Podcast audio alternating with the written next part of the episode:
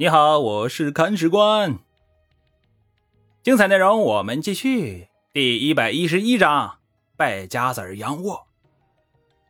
上回说到啊，杨沃上台以后就要报仇，把那些以前得罪过自己的人呢，全都划拉了一遍。最后他选择了王茂章。为什么是他呢？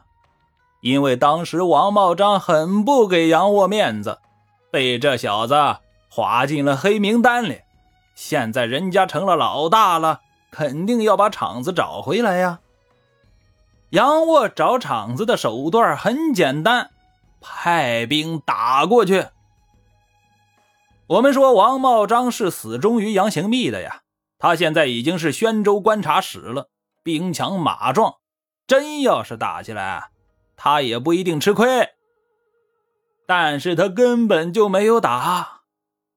这个忠臣呐，不想搞内斗，那既然不想斗，就只能跑了呀。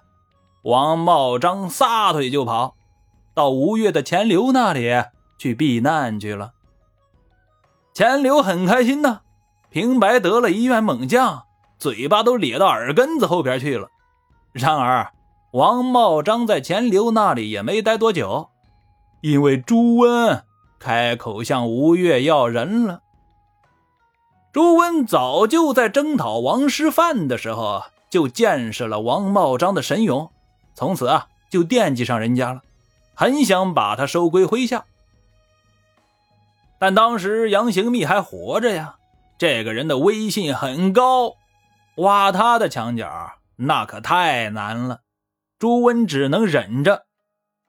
这时候啊杨行密死了，王茂章还遭到了排挤。朱温认为机会来了，因此啊，向钱刘要人。钱流是不想放人的，但更不敢违拗朱温呢。思来想去啊，只能把人送过去了。王茂章到了朱温那里啊，被委以重任，跟河东的晋军打的那是难舍难分呢。在这里啊，我们先埋个伏笔，到后文去看好戏。这边王茂章被赶走了之后啊，杨沃又惦记上了一个人，这个人就是节度判官周隐。前文提到过，周隐这可是吴国的二号人物呀，也是当时杨行密手下的重臣，但是在挑选接班人的问题上，频频和杨沃作对，后者恨死他了，肯定不能让他活着。像王茂章这种武将，杨沃弄不死人家，但想弄死一个文官还是很容易的。杨沃杀周隐呐，只费了一句话。这句话是在夺取了江西之后啊，对着周隐说的：“你出卖我们的国家，还有什么脸面来见我呢？”我们说这是一句没头没尾的话呀，意思是周隐犯了叛国罪，应该受到严惩。但人家周隐怎么就叛国了呢？因为杨沃说他叛国了，所以他即使没叛，也叛了。有句话说得好啊，“欲加之罪，何患无辞呢？”然后啊，周隐就被干掉了。这周隐一死啊，吴国上下人人自危，杨行密时期的老将们。都吓坏了，为什么这么害怕呢？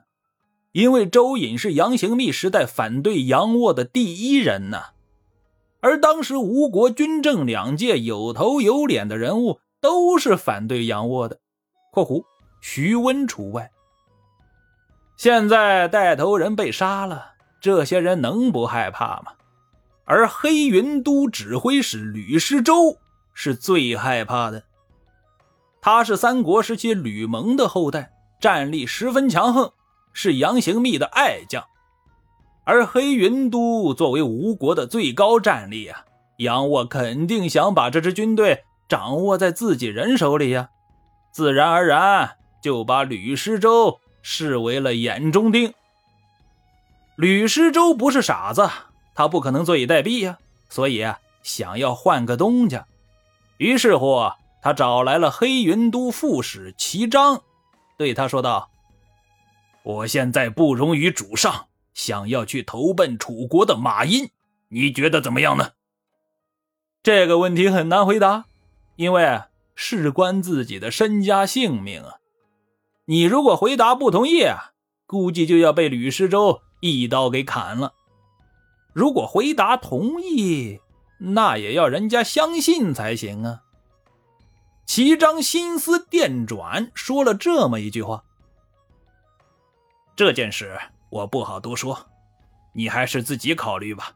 但有一点你可以放心。”我的舌头可以断，但绝不会把这个秘密泄露出去的。吕师周要的就是对方这句话，当即下定决心奔赴湖南。吕师周逃走的时候啊，正领军在外呢，妻子儿女都在家里呢，没来得及带走。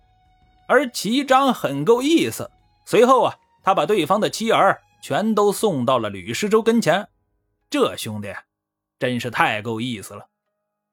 吕师周到了楚国之后啊，被马殷委以重任，在之后讨伐南汉、平定蛮夷的战争中发挥了主导作用，因功被加封为楚国的宰相。得嘞，又一个人才流失了。现在我们再来看杨沃，吴国的大将刘存、王茂章、陈知新、吕师周。这是死的死，逃的逃啊！头号文臣周隐也被他砍了脑袋。这小子一番折腾下来，把老爷子杨行密留给他的家底儿基本上都快败光了。而现在的杨沃在败家的路上才刚刚起步，他要用实际行动证明天底下没有败不完的家，只要你会做，万事皆有可能。结果！在杨行密死后没多久，杨沃就开始在扶丧期间日夜饮酒作乐，白天没玩够，晚上接着玩。他在球场周围呀点燃了腰围粗的蜡烛，用来照明，和手下人一起打马球。而这些蜡烛每一只都价值数万银钱呢。玩嗨的杨沃还经常单独一个人骑马出去搞自助游，连最贴身的随从都找不到他。幸亏当时吴国的治安状况比较好啊，不然杨沃这条小命早不知丢了多少次了。而一个人的心一旦玩野了，那就很难刹得住车了。问题是杨沃这不是一般人呢。他手底下握着整个吴国的军政大权呢，日常有很多事情要等他去处理。你这三天两头见不到人，一些军机大事，咱找谁签字盖章呢？接下来啊，托孤重臣张浩和徐温这两个人登场了。他们两个是怎么做的呢？精彩内容，且听下回分解。欢迎评论区留言点赞。本章播讲完毕，感谢您的订阅收听。如果您有好的意见和建议，欢迎在评论区留言。如果您感觉这个专辑还不错，欢迎您转发微信、微博、朋友圈。看史官再拜顿首，感激不尽。